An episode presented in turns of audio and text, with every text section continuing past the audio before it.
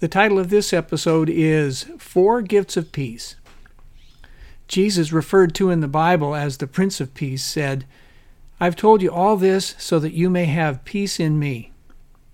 Here on earth you'll have many trials and sorrows, but take heart, because I have overcome the world. So, how would you describe peace? The absence of conflict, tranquility, or calm, or a moment away from three screaming kids? Jesus' peace satisfies the deepest longing of our soul, soothes the loneliness, restores relationships, and overcomes the deepest betrayals that we can imagine. And this Christmas, Jesus, the Prince of Peace, brings peace in four gift wrapped packages delivered to you today. Peace with God. Since we've been made right in God's sight by faith in Jesus Christ, we have peace with God because of what Jesus Christ, our Lord, has done for us.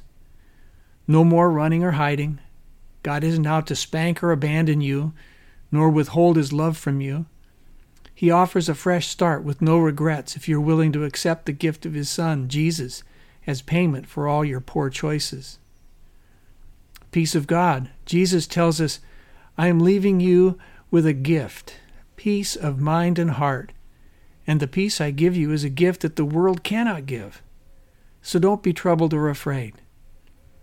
The peace of God is within you in the person of the Holy Spirit and, and fills you with hope, courage, and wisdom. The peace of God can leak out of you to others in a similar way that Jesus' peace flowed out of him, offering hope and friendship to the sick, lonely, and forgotten.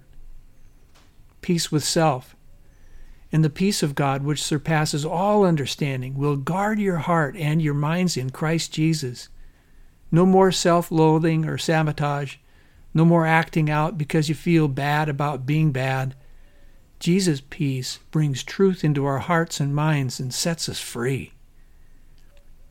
Peace with others. As far as it depends upon you, live at peace with everyone. You see, it's as we experience Jesus extending peace to us and ourselves, we begin to offer it freely to others. Freely we received, freely we can give.